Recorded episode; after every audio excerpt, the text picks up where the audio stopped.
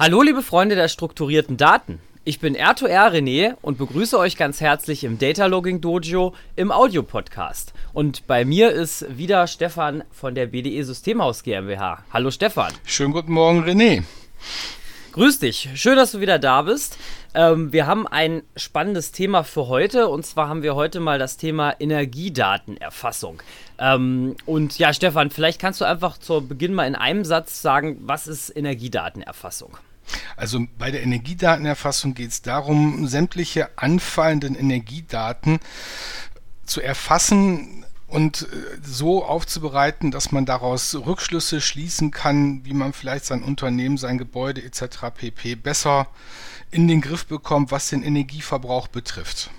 Ja, das ist okay. die Energiedatenerfassung und sie ist ein Teil vom Energiedatenmanagement. Das ist ein ganz großes Thema dann. Ja, alles klar. Ja, da, da, können wir, da können wir ja vielleicht später nochmal zukommen, aber das vielleicht erstmal als, als Einleitung für unsere Zuhörer. Jetzt haben wir ja äh, im Vorfeld schon mal gesprochen und haben gesagt, was ist jetzt vielleicht mal so der Knackpunkt? Also es ist natürlich generell ein sehr aktuelles Thema. Wir sind in einer Zeit, wo wir äh, von sehr hohen Energiekosten sprechen äh, und deswegen ist es natürlich umso wichtiger, Energiedaten zu erfassen, um natürlich auch steuern zu können, wofür verbrauche ich überhaupt Energie. Aber wir haben uns nochmal so ein, ein spezielles Thema rausgesucht äh, für euch, unsere Zuhörer und das Thema sind die sogenannten Lastspitzen. Und diese Lastspitzen, die möchten möchte man immer gerne vermeiden.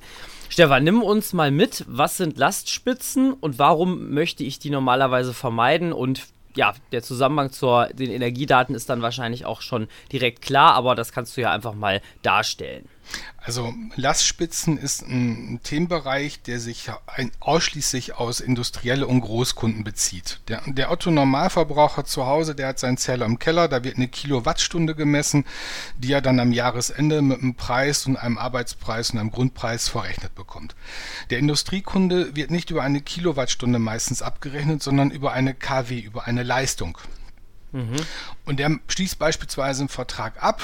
Er hat so und so viele Maschinen, rechnet sich aus. Ich komme auf maximal 200 kW, wenn alles läuft. Schließt einen Vertrag ab mit den Energieversorgern, vielleicht über 250 kW, um ein bisschen Reserve zu haben. Und jetzt lässt er seine Maschinen laufen. Und solange er diese 200 kW nicht überschreitet, passiert auch gar nichts. Oder diese 250, die er vertraglich vereinbart hat. Kauft er jetzt mehrere Maschinen dazu, und schaltet die alle auf einmal wieder ein und kommt in den Bereich 300 kW Leistung Bezug, dann ist diese, das ist das eine Lastspitze und diese Lastspitze wird je nachdem, wenn er Pech hat, wenn sie über 15 Minuten beispielsweise ansteht, von diesem Zeitpunkt bis zum Jahresende für ihn neu berechnet. Das heißt, er hat nicht mehr einen Preis für 250 kW, sondern für 300 kW, den er bezahlen muss. Naja. Wenn er mhm. ganz viel Pech hat, sagt der Versorger, das sind 300 kW, die musst du jetzt nicht ab heute bis zum Jahresende bezahlen, sondern das ist dann neuer Wert. Das ganze Jahr wird auf diesen Wert berechnet. Und dann mhm. wird es sehr teuer. Und deswegen versuchen Unternehmen oder sollten Unternehmen daran interessiert sein, diese Lastspitzen möglichst nicht zu bekommen. Das heißt, mhm. ich habe eigentlich als, als Unternehmen die Aufgabe, wenn ich diese Maschinen habe, immer ein Auge darauf zu haben, in welchem Lastbereich bin ich gerade unterwegs. Mhm. Wie viele Maschinen laufen? Was kann ich mir noch erlauben, um beispielsweise ja, noch die neue Maschine anzuschließen? Oder muss ich dann schon überlegen, ja, wenn alle Maschinen laufen und die neue läuft mit an, dann komme ich lange in diese Lastspitzenbereiche hinein und muss unter Umständen mit meinem Energieversorger dann einen neuen Vertrag abschließen. Mhm, mhm. Ja, verstehe.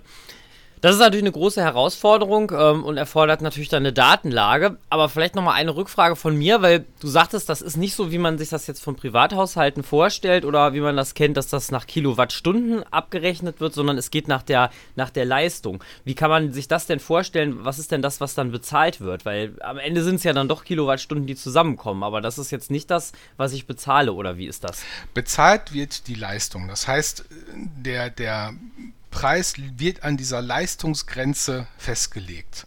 Mhm.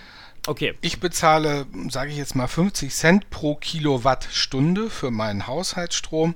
Der Industrie, das Industrieunternehmen bezahlt, ich sag mal, 5000 Euro für einen Vertrag mit 250 kW monatlicher Maximalleistung, mhm. die er nicht ja. überschreiten darf. Überschreitet er sie, bezahlt er vielleicht 7000. oder ja, wie auch verstehe. immer dafür. Das ist der große ja. Unterschied dabei. Okay, so ist das gemeint. Ja. ja. ja dann haben wir äh, noch, äh, wir haben uns ja im Vorfeld da auch schon mal drüber unterhalten und was wir auch noch mal äh, betonen wollen, äh, ist, dass Lastspitzen zu vermeiden, kann man einerseits als kaufmännisches und andererseits auch als technisches Thema betrachten. Ähm, kannst du mal erklären, was da der Unterschied ist?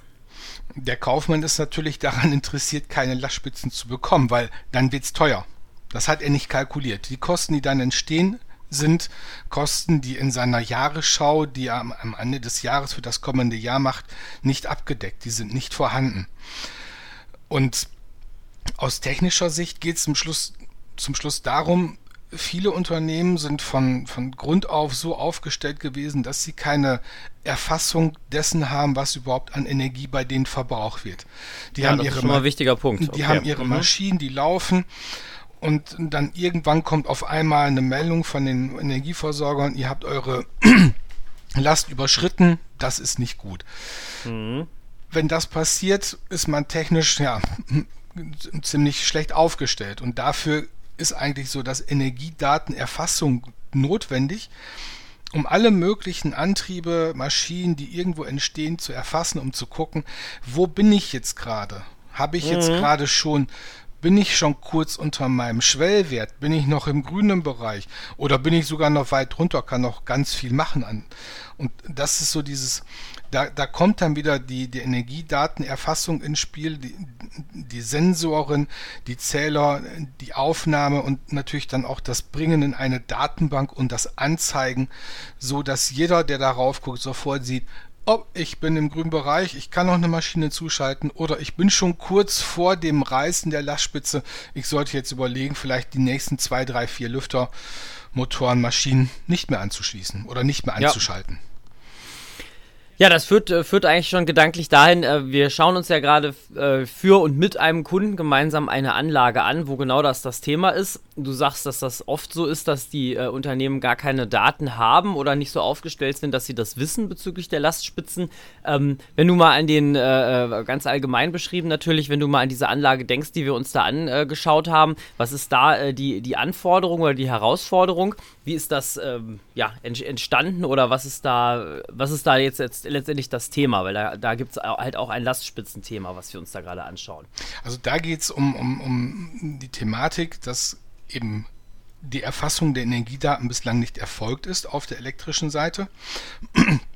Man möchte jetzt die ganzen Antriebe über ähm, Energiekarten, das sind, das sind so, so Einsteckkarten für eine SBS, für eine speicherprogrammierbare Steuerung, in diesem Falle wäre das von Siemens, möchte man jetzt diese in anfallenden Energiedaten erfassen, zusammenführen, um einen Überblick zu bekommen, was passiert, wenn wir 15, 15 Antriebe am Laufen haben, um dann auch noch zu gucken, man möchte noch eine man, man hat möchte noch eine große Photovoltaikanlage, man hat schon eine kleine Photovoltaikanlage, um das alles mit ins Spiel hineinzubringen. Ja, ja. Produziere ich meinen eigenen Strom, kann ich den verwenden, nehme ich meine Lastspitze wieder ein Stück raus. Dieses ganze Zusammenspiel aus, aus Verbrauchern, die ich habe, Maschinen, Antriebe, der Erzeugung beispielsweise, wenn ich eine Photovoltaikanlage auf mein Firmendach mache, wenn ich eine Windturbine in meinen Hof stelle, wenn ich den Platz habe. Und dieses ganze Zusammenspiel ist bei diesem Kunden eben bislang nicht vorhanden. Man hat einmal sein, seine, seine Zähler vom Energieversorger, was verbrauche ich, man hat seine Zähler, was produziere ich, was speise ich ein, aber dieses Zusammenlegen und dieses Erfassen, wann habe ich meine Lastspitze erreicht oder wann bin ich kurz vor meiner Lastspitze, das ist bislang nicht erfolgt. Und ja, und hm? Ja, René?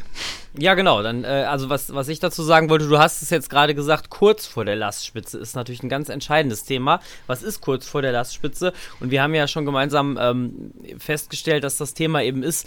Bisher ist ja in diesem Zusammenhang die Perspektive, dass man so eine Art Notabschaltung der ganzen Anlage hat, wenn man die Lastspitze erreicht hat oder wenn man kurz vor der Lastspitze ist. Die Frage ist aber, ob das so schlau ist tatsächlich, weil der, äh, die Produktion oder das, was dort gemacht wird auf der Anlage, das muss ja weitergehen. Und von daher ist es natürlich besser, wenn man überlegen kann, wo verbrauche ich jetzt gerade wie viel Strom und kann dann geregelt bestimmte Themen abschalten und nicht einfach pauschal sagen, äh, äh wir müssen jetzt eben abschalten, weil, äh, weil wir sozusagen die Lastspitze erreicht haben. Das ist natürlich dann nicht, äh, nicht intelligent gesteuert sozusagen. Das ist, ja, es ist sinnig zu überlegen, nicht den ganzen Betrieb dann abzuschalten, wenn ich kurz vor meiner Lastspitze bin. Weil das bringt mich ja dahin, dass ich nicht mehr produzieren kann, wie du schon sagst. Sinnvoller wäre dann wirklich, und da kommt dann wieder das Energiedatenmanagement ins Spiel. Ich habe hab alle Daten, ich habe das, was ich produziere, das, was ich verbrauche. Und, und über das Energiedatenmanagement wird auch beispielsweise geschaut, sind irgendwo vielleicht Antriebe im Spiel, die ich jetzt nicht brauche im Moment, die ich runterfahren ja. kann. Genau. Dann kann ich die gezielt runterfahren und kann gezielt Verbraucher, die ich wieder brauche, hineinbringen. Und genau. das ist so dieses, dieses Spiel, genau glaub, diesen Status gibt es ja dann noch nicht auf der Anlage. Genau. Also da sind und halt bestimmte Aggregate sind einfach eingeschaltet. Da muss man auch hinlaufen, um die ein- ja. und auszuschalten. Das ist also auch ganz entscheidend. Die können also nicht zentral ein- und ausgeschaltet werden. Und da fängt das Problem dann auch schon an, wenn man sich der Lastspitze nähert. Man kann die auch nicht einfach so ausschalten. Da muss dann jemand, das ist eine sehr große Anlage, mit dem Fahrrad losfahren und die einzelnen Aggregate ausschalten und hoffen, genau. dass der dann auch rechtzeitig ankommt, bevor die Lastspitze tatsächlich dann ähm, gerissen wird. Und es gibt aber überhaupt nicht zentral diese Information Information, ähm, welche Aggregate sind überhaupt eingeschaltet und wie viel Strom verbrauchen die. Das heißt, ähm, das ist also dann alles etwas, was zu Fuß äh, erledigt werden muss und ermöglicht dann eben überhaupt keine, äh, keine, keine vernünftige Entscheidung sozusagen. Also ich habe keine, keine zentralen Energiedaten, auf denen ich dann eine, eine Entscheidung treffen kann, sondern ich kann dann wirklich nur noch, ähm, ja, äh, ich habe dann wirklich Land unter und muss dann, muss dann ganz schnell ähm, eine Notentscheidung treffen, aber ich kann eigentlich jetzt nicht nicht wirklich eine sinnvolle Entscheidung treffen. So würde ich es jedenfalls formulieren. Das ist häufig der Fall so und, und, und ähm, ich weiß auch aus der Vergangenheit heraus, dass es dann wirklich ähm, jetzt nicht dieser Kunde, über den, den du jetzt gerade im Kopf hast, aber so aus, aus meiner Historie heraus gibt es dann Kunden, die wirklich äh, kopflos Antriebe ausschalten in Anführungsstrichen, mhm. weil, oh, die Lastspitze naht, die Lastspitze naht mhm. und äh, dann überhaupt nicht darauf achten, was macht das mit ihrem gesamten Unternehmensprozess in dem Moment. Ne, wenn, ich, ja. wenn ich jetzt beispielsweise an eine, an eine äh, metallverarbeitenden Betrieb denke, der verschiedenste CNC und Stanz- und Fräsmaschinen hat, wenn der kopflos irgendwie eine, eine, eine CNC-Maschine ausmacht, mitten im Programm, wie auch immer, ja, da würde er vielleicht eher mal überlegen, eine Stanzmaschine, die im Leerlaufbetrieb läuft und trotzdem noch eine hohe Aufnahme hat, vielleicht die erst rauszunehmen. Genau, ganz ja, genau, richtig. Dafür ist dann eben ja, das Energiedatenmanagement zu verwenden. Man muss es natürlich auch lesen können, die Daten, die entstehen. Man muss damit umgehen können, man muss es handeln können. Und vor allen Dingen, man muss irgendwann mal anfangen, das einzuführen, ja, damit genau. anzufangen. Genau. Definitiv. Ja, wir haben jetzt schon öfter auch über Energiemanagement gesprochen. Da werden wir auch zum Schluss nochmal äh, zu kommen. Was ist jetzt der Unterschied zwischen Energiedatenerfassung und was ist dann das Energiemanagement? Aber bevor wir dazu kommen, würde ich gerne nochmal einen Schwenk machen. Wir haben jetzt ausführlich schon dargestellt, warum man Energiedaten erfassen sollte. Und jetzt ist halt natürlich die Frage, wie erfasst man Energiedaten? Du hast eben schon erwähnt, ähm, es gibt beispielsweise vom Hersteller Siemens äh, so eine Energiekarte, die wir jetzt auch im Zusammenhang mit, ähm, mit der Anlage, die wir gerade im Kopf haben, ja, uns einmal angeschaut haben. Und du hast dich auch mit dieser Energiekarte mal ausführlich beschäftigt. Was kann ich damit alles machen und wie funktioniert das eigentlich, damit Energiedaten zu erfassen? Also fange ich mal vorne an. Die Erfassung läuft in der Form, dass man ja, eine Art Spule um die Antriebsleitungen eines Motors legt. Um jede Antriebsleitung, die meisten Motoren haben drei Phasen, jeweils eine Spule darum. Diese Spule wird äh, angeschlossen an eine Energiekarte, jetzt beispielsweise von Siemens. Diese Spule induziert eine, einen, einen Strom und dieser Strom wiederum wird dann heruntergebrochen auf den Wert oder hochgerechnet auf den Wert, den die Maschine hat. Beispielsweise gibt die Spule nachher 1 Ampere raus und 1 Ampere, der am Ausgang der Spule entsteht, entspricht, ich sag mal, 100 Ampere, den in dem Moment die Maschine aufnimmt. So, und ja. das Ganze zusammengeführt auf eine Energiekarte. Und diese Energiekarte kann unterschiedlichste Dinge erfassen. Die kann mir einmal die Spannung anzeigen, die jetzt gerade anliegt, die kann mir den Strom anzeigen, die kann mir die Leistung anzeigen, die geht die Scheinleistung, die Blindleistung, das sind, wer aus der Elektrotechnik kommt, wird sicherlich wissen, wer das ist. Um das zu erklären, müssen wir einen eigenen Podcast nochmal machen. Das können wir bei Gelegenheit mal tun, ja. Und, und diese ganzen Werte können praktisch über diese Karte erfasst werden.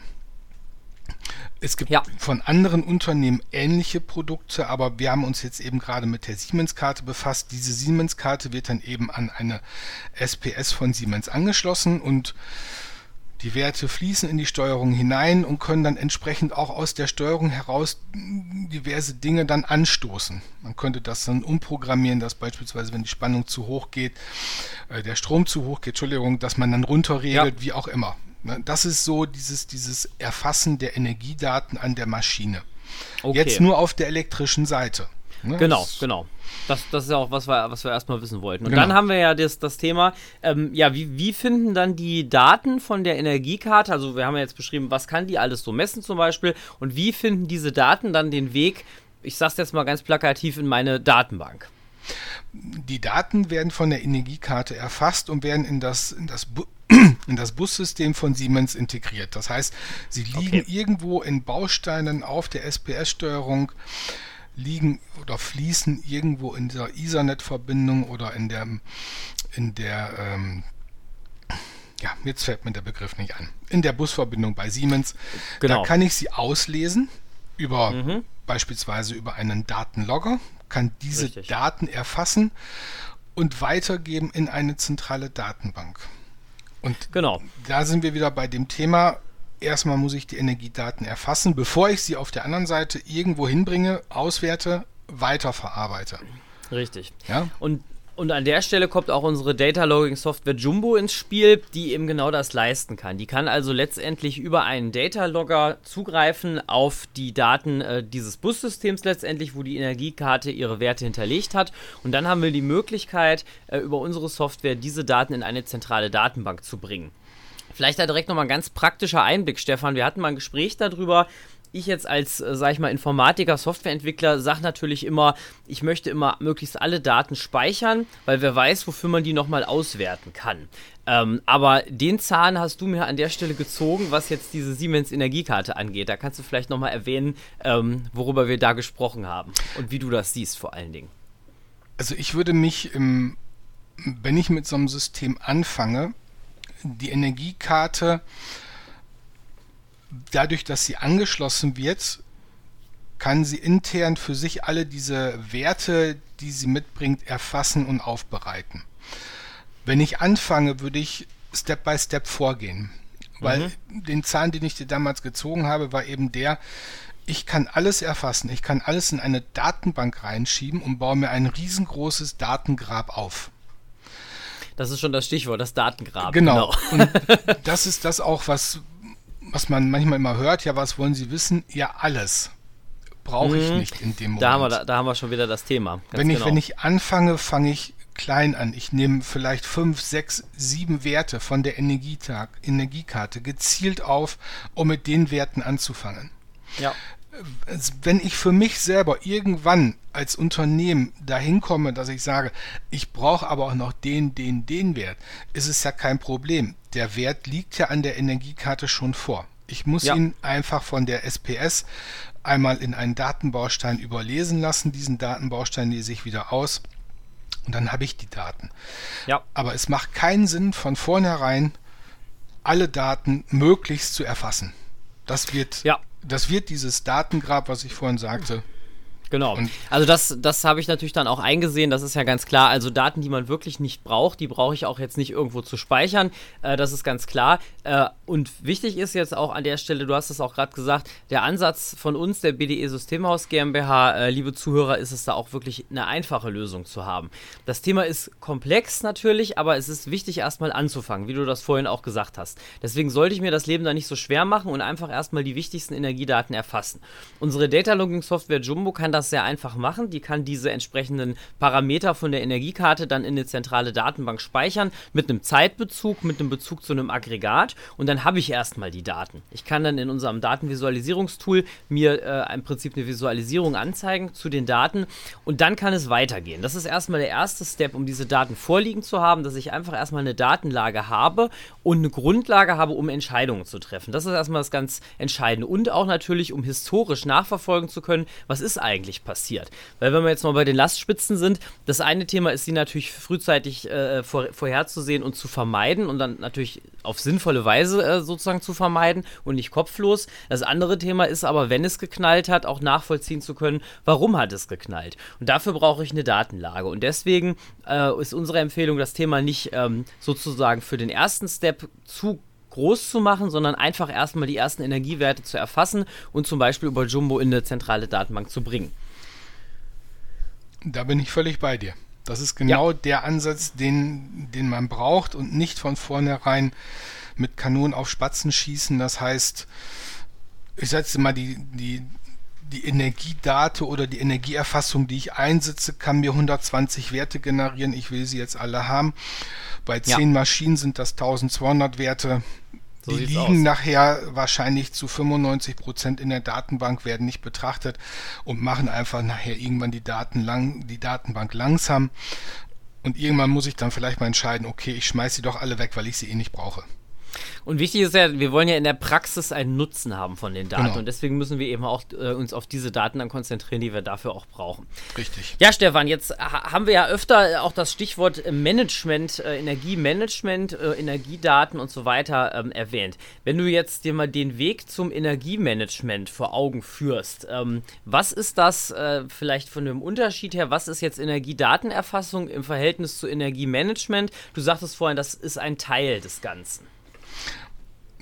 Ja, und zwar ist es so, der Weg zum Energiemanagement ist nicht ein Weg, den ich heute anstoße und morgen gegangen bin. Mhm.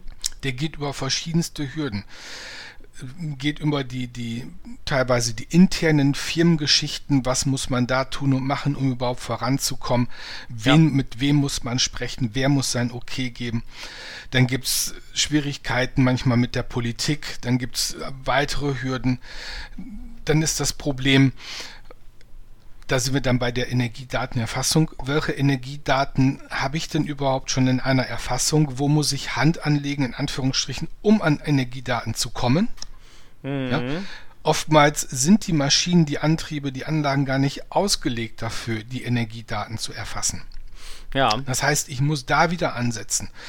Und so ist zum Abschluss das Energiemanagement ein aus diesem ganzen Bereich ein umfassendes Gebiet, ja. wo schlussendlich wirklich eine Logik dahinter steht, die dann beispielsweise sagt, ich schalte jetzt die und die Antriebe ab, weil ich muss jetzt den und den Antrieb hochfahren oder ich nehme jetzt die und die Leistung von der Photovoltaikanlage noch mit in mein Netz und speise das nicht ein. Und dieses Management der Energiedaten, das ist dann das Energiedatenmanagement. Und nur ein Teil davon ist die Energiedatenerfassung. Und zwar ja. die, die Sachen, die Daten, die Energien von den Anlagen, von den Antrieben in eine Datenbank zu kriegen, um mhm. sie dann entsprechend man kann sie über David, unser, unser Datenvisualisierungstool, anzeigen. Man kann die Daten von da aus weitergeben in ein komplettes Energiedatenmanagement, wie sich es nennt. Ja. Um damit wirklich nachher sein Unternehmen sehr nach vorne zu bringen. Ja. Ja, also von daher die Abgrenzung hier nochmal. Unsere Software ist keine Energiemanagement-Software. Äh, äh sondern eine äh, Datenerfassungssoftware. Das heißt, wir bieten über unsere Software erstmal grundsätzlich die Energiedatenerfassung an und das kann hinterher ein Teil des gesamten Energiemanagements sein. Und äh, ja, liebe Zuhörer, wenn ihr dazu Fragen habt, wir stehen als Unternehmen da auch gerne zur Verfügung, natürlich auch was die Beratung angeht, um so etwas äh, im Unternehmen aufzubauen. Und wie gesagt, das Energiemanagement ist äh, tatsächlich ein Thema, was sehr, sehr groß ist und was jetzt auch den Rahmen dieses Podcasts äh, sprengen würde. Nur das wollten wir an der Stelle einmal angerissen haben haben, um, um das sozusagen zu verorten. Aber was ihr mitnehmen sollt, ist ganz klar mit der Erfassung von Energiedaten einfach erstmal anfangen. Und da möchte ich nochmal äh, auf ein Thema kommen äh, zum Abschluss, was das Ganze vielleicht nochmal etwas greifbarer macht. Äh, jetzt auch sozusagen aus der Konsumentenperspektive, jetzt mal vielleicht nochmal weg von der, von der Industrie. Ich habe jetzt ähm, neulich mal ein bisschen schmunzeln müssen, weil ich im Radio einen Werbespot gehört habe, ähm, der scheinbar von der Regierung äh, beauftragt wurde, wo gesagt wurde, man soll intelligent heizen indem man die Heizung abstellt. Und das hat mich sehr zum Schmunzeln gebracht, äh, weil das äh, hat mich dann sehr erinnert an dieses Thema, äh, was wir vorhin hatten. Bevor die Lastspitze erreicht ist, äh, schalte ich einfach die ganze Anlage stromlos. Und das ist für mich jetzt natürlich nicht, äh, nicht, nicht wirklich intelligent, sage ich jetzt mal. Intelligent ist was anderes, aber das geht natürlich nur, wenn man eine Datenlage hat. Und äh, da habe ich eben auch aus meinem Privat, aus meiner Privatwohnung die Erfahrung gemacht. Wir haben, ich habe, ich lebe in einem Haus, wo also nicht intelligente, sondern wo eben äh, digitale Messgeräte an den Heizungen angeschlossen sind. Die Heizkostenverteiler sind mittlerweile ans Internet angebunden über ein Gateway. Und theoretisch gäbe es jetzt Daten, um intelligent zu heizen. Aber in der Praxis ähm, hat, man, äh, hat man noch keinen Zugriff auf diese Daten oder sie werden noch nicht übertragen. Und das hat mich so ein bisschen zum Schmunzeln gebracht, weil jetzt kommen wir genau zu dem Punkt, also um das einfach nochmal deutlich zu machen, wenn ich die Energiedaten nicht rechtzeitig anfange zu erfassen, dann kann ich, wenn in dem Moment, wo es drauf ankommt, zum Beispiel intelligent zu heizen, intelligent Strom zu versorgen, intelligent meine Anlage zu steuern, dann kann ich nicht intelligente Entscheidungen treffen, wenn ich keine Datenlage habe. Also von daher rechtzeitig anfangen, die Energiedaten zu erfassen. Und äh, was jetzt die Privathaushalte angeht, ist das ja jetzt offensichtlich schon zu spät. Und äh, in dem Unternehmen kann ich, können wir nur appellieren, äh, jetzt wenn man das noch nicht gemacht hat, jetzt damit anzufangen und nicht kompliziert, sondern die ersten Energiewerte einfach erfassen. Und äh, wir haben jetzt aber viel über, über Strom gesprochen, ähm, aber das Strom ist ja nicht alles. Äh, es gibt äh, Gas, es gibt Wasser, das sind auch alles Energiethemen.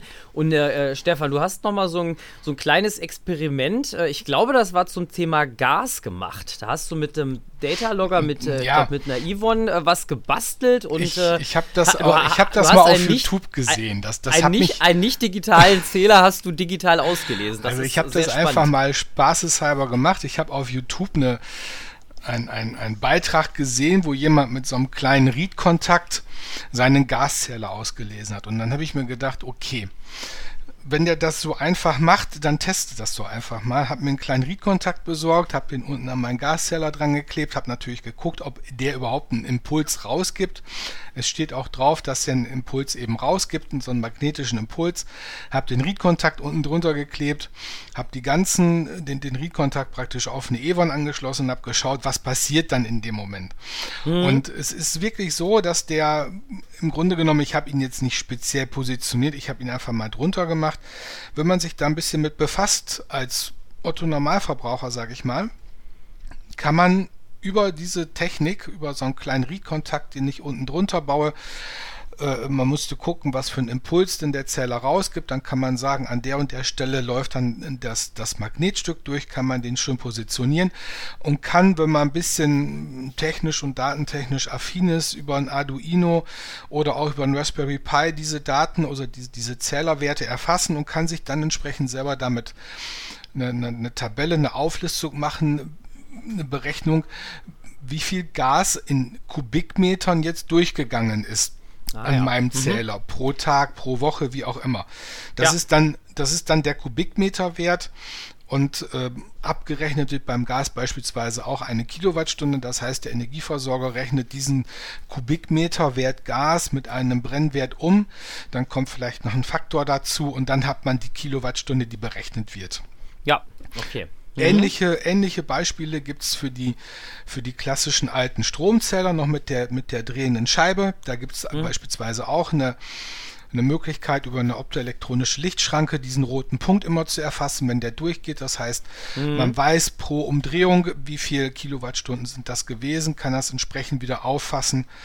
Also da gibt es für Leute, die gerne basteln, für sich zu Hause eine Möglichkeit, diese Daten anschaulich in einen Computer reinzubringen, ja. um zu gucken, um das Ganze für sich auch zu verfolgen. Man muss dann nicht immer unten vorm Zähler stehen mit der Taschenlampe oder am Gaszähler gucken, wann läuft er jetzt wieder durch, die Heizung ja. läuft jetzt. Also da gibt es schon ganz viele schöne für, die, für den Heimgebrauch, wenn man ein bisschen technisch affin ist, Möglichkeiten, das zu erfassen ja. für sich. Ja, genau. Und wie du, wie du schon angesprochen hattest, auch ich habe hier diese, diese Heizkostenverteiler. Die werden jetzt auch mittlerweile in einem Kästchen bei uns im Hausflur erfasst. Der Ableser kommt einmal am, im Jahr vorbei, von außen liest diese Werte oder wie auch immer. Ja. Ich habe noch nicht probiert, den Zugang zu kriegen. Ja, vielleicht mache ich das mal über die Weihnachtstage. Hm, hm.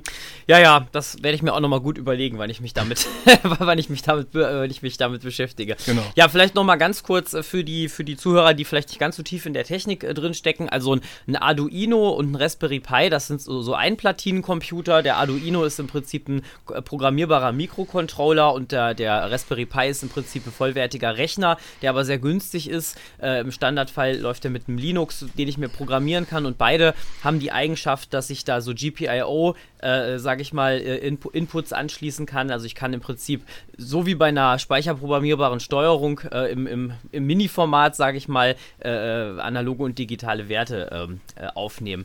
Und Stefan, vielleicht kannst du nochmal sagen, was ist ein Read-Kontakt? Ein, ein Read-Kontakt, Entschuldigung, ja, das ist, ähm, das sind praktisch zwei Kontaktfahren, die in einem Glaskörper verarbeitet sind.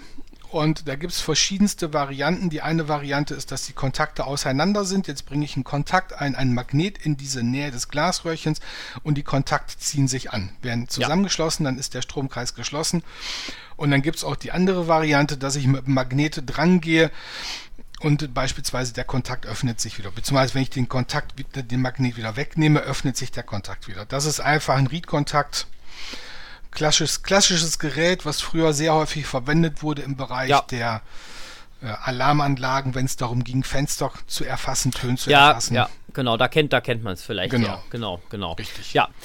Ja, genau. Jetzt haben wir so ein bisschen er erklärt, wie ist das in Privathaushalten. Auch dieses, äh, sag ich mal, einerseits, wenn ich jetzt Bastler bin, wie kann ich, wie kann ich da selbst rangehen? Ähm, auch das Thema Heizkostenverteiler, was vielleicht viele kennen und auch dieses, wo da jetzt auch irgendwo das Data Logging reinkommt, also wo wir ja auch mit verwandt sind, wo dann so Gateways äh, äh reinkommen, mhm. was eigentlich auch nichts anderes ist als eben kein Industrierouter, den wir als Datalogger benutzen, sondern so eine, so eine andere Art von Variante. Es ist aber technisch alles sehr vergleichbar. Was aber nicht vergleichbar ist, sind eben die, die Anforderungen, die man eben in der Industrie hat im Verhältnis zu so einer Privatkundenlösung. Äh, Wenn wir jetzt nochmal an den Gaszähler denken, das wollte ich dich einfach gerne nochmal fragen. Also, was ist jetzt wirklich der Unterschied und was ist jetzt wichtig, wenn ich jetzt im industriellen oder im gewerblichen Bereich sowas machen will?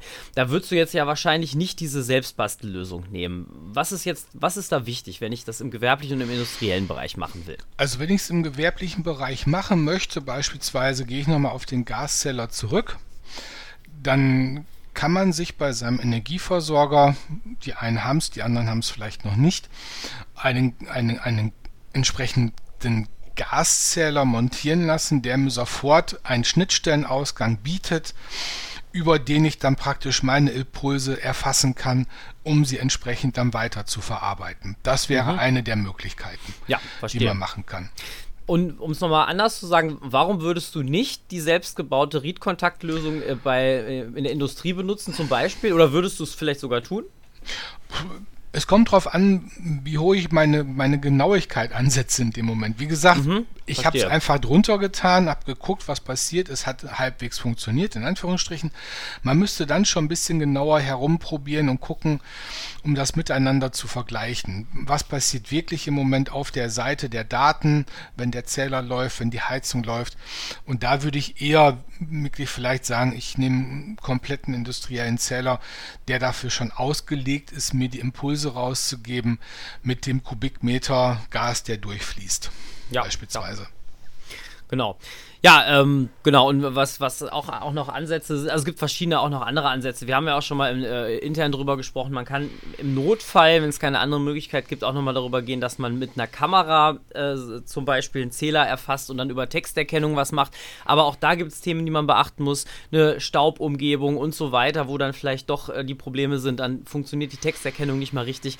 Was wir damit sagen wollen, ist, liebe Zuhörer, da muss einfach nochmal der Werbeblock rein. Wir als BDE Systemhaus GmbH stehen da einfach zur Verfügung. Wir gucken uns die Situation vor Ort an und können beratend zur Verfügung stehen, was sowas angeht. Wie geht man das an? Und auch diese Themen, wenn man eben nicht die Messgeräte hat oder die Schnittstellen hat, weil vielleicht irgendein Energieversorger da sein, äh, sein System nicht öffnen will, dann haben wir die Möglichkeit, da einfach äh, äh das, den richtig, die richtige Variante äh, zu empfehlen und das einfach, ähm, ja, einfach zu analysieren. Und äh, das ist eben auch was, wo man vielleicht auch ein bisschen sich, äh, sich auskennen muss, wo man ein bisschen Hintergrund braucht. Und das sollte jetzt für jemanden, der sich kaufmännisch mit dem Thema beschäftigt, nicht das Thema sein. Das ist dann doch was, was man eher dann jemandem überlassen kann, der in, in der Technik drin steckt. Und das wären an der Stelle beispielsweise wir. Und äh, dann bekommt man letztendlich seine Daten auch in die Datenbank, da wo sie hin sollen. Und dann kann man seine Entscheidungen äh, entsprechend treffen.